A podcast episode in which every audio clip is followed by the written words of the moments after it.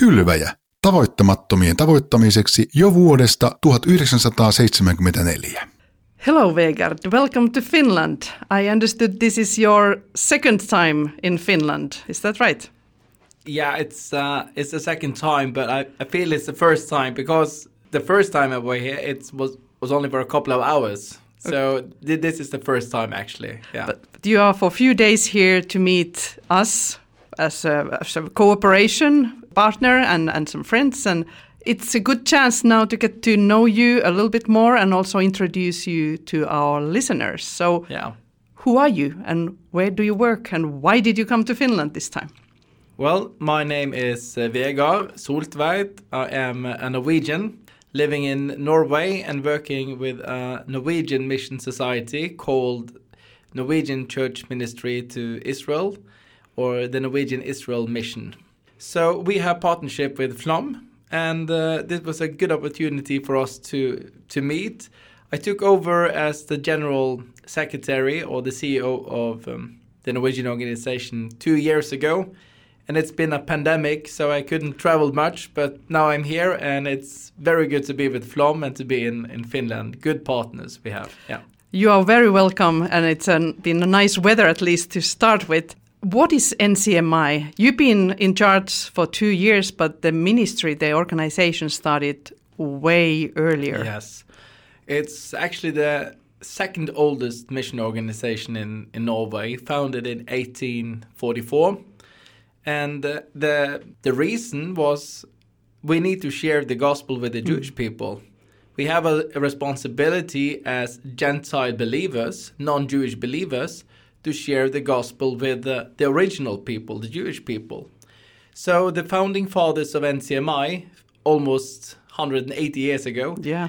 they said that, well, the greatest gift that we have received is the gospel. And we want to give the gospel back to the Jewish people, return it to its sender. And they started this mission organization.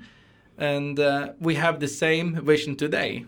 We want to share the gospel with the Jewish people and we want to awaken the church. So, towards the responsibility we have amongst the Jewish people. Very- so that's the two yeah. reasons we have. Very important goals and something we at Flom share with you. So, where do you work? Where does he, where do you do your ministry? In Norway or globally, you think? Both. Yeah. Yeah, we do we do all over Norway. So we are uh, a national organization Okay. in Norway with um, with members and, and volunteers all over the country.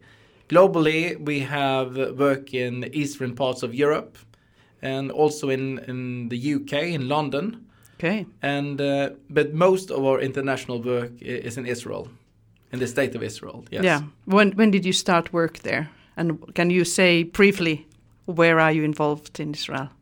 Yeah, in Israel we started in the 1949, 1950s, and we have been there ever since. We have our own organization in Israel, and that organization is called the Norwegian Church Ministry to Israel. So we are we are a non-profit organization in Israel. So we can apply for visas. We have staff member there. We have properties and so on. And we actually have a permission from the state of Israel to do mission Okay. in Israel. Not many people have that. Yeah. We are located uh, in in Haifa, in Tel Aviv, and Jerusalem at the moment. Yeah, with- Yeah. with mission stations. And how does the work look like at the moment? You mentioned already there's been a global pandemic that has prevented people traveling and it's been affecting work in Israel also. But where are you and where are we now when it comes to work there? Well, we have sent out uh, some new missionaries to Israel from Norway. Um, it took some time, but the first new one we sent were in August, and we sent a new one right now in, in February. And we're going to send some more missionaries um, now. The work in Israel, they have, um, I think, been like most places, they have been on a digital platform, a, lo- a lot of them. And they have the same experience as we have, that they have reached out to, to new people on the digital platform. And now it's the, the way back to meet physical. So we are looking forward to a more normal days in Israel where we can meet people again on the streets and in churches and so on. But we will also develop the the lessons we have learned during the pandemic to be more active on di- digital platforms. Yeah. Yes.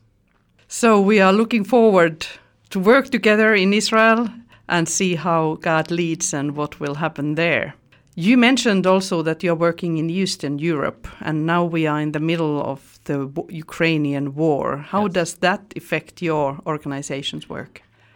Well, uh, it's a um, horrible war in uh, Ukraine, and it, it affects us. We have a Norwegian missionary in uh, in U- Ukraine called Arne Tafjord. He is working with uh, with Jews for Jesus, one of our partners organization in Ukraine, but not only in Ukraine, but the, the Russian-speaking area as well.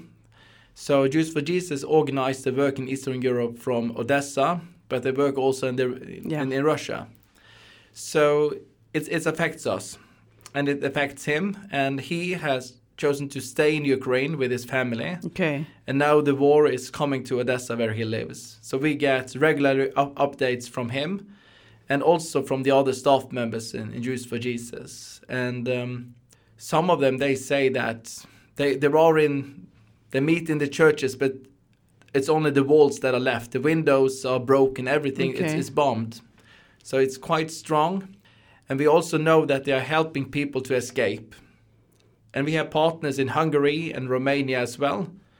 And, and we know that they are helping people, refugees from, from, from Ukraine. So there is, uh, yeah, Yeah. it's a, it's a horrible situation. We, we, it's, um, it's, it's real life. It's happening right Yeah. now. Yeah. Yeah. I'm sure you are praying for the for your staff and, and all these partners and people there. What else you've done now when the crisis started? Well, we have also done some fundraising. Okay. We, we asked them what, what can we do, and they said two things. We need we need we need you to pray, Yeah. And I think I, I want to say that here also. We, we we need to pray for the situation. We need to pray for the Russian people, the Ukrainian people, and and of course the leadership. And the second thing they said, uh, we, we actually need money now. Yeah. We need funds because people are coming, refugees are coming to Romania, to Hungary, and and and the people coming they don't have they don't have anything. The bank are maybe frozen. They don't have the, the, the necessary things they need like food or a toothbrush even. So we need money to help them. Yeah. So praying and fundraising actually. Yeah. Uh, so how have Norwegians responded to the situation and the call to donate money for the crisis? oh, they uh, I think they have re- responded well. Yeah. In Norway, there are a lot. There are some mission organizations working only with U- Ukraine, and of course, they have a bigger focus at the moment. But we also have um, a lot of uh, response from the Norwegian people. But the Norwegian people, we, we are praying and we are talking about it. No, we have to open our hearts. We Yeah. can't have cold hearts in this time. We need to have warm hearts, open hearts, and open wallets and pockets actually to help. Yeah. And we, we live in a rich land. We are lucky uh, in so many ways. So to share of what God has given us, it's it's only fair and right. Yeah, and we are happy to hear, hear and see the same effect in Finnish people as well. Flom has also started the gathering f- fundraising project, and many people have donated, and we've been able to send also directly to Ukraine some money for them to help the people. And through you, we got the contact with the partners in Ukraine and also the Romania. So this has been a good situation to notice how nicely and well the connections and the partnership and networks work, also in the times of crisis, when you quickly can find the contact where to Yeah. direct the help. So it's been a privilege to work together also in this situation. Thank you. Same to you. And, Yeah. And I think it's important to have good partners that you trust in because in a crisis there will also be some people that will try to, to scam or, or, Yeah. or do bad things actually. So to have good partners that you trust in and know that the funds are coming to people that want to help. that- Yeah. that, that's important. Yeah. To have reliable partners is Yes. very, it's a gift from God. Yeah. Yeah.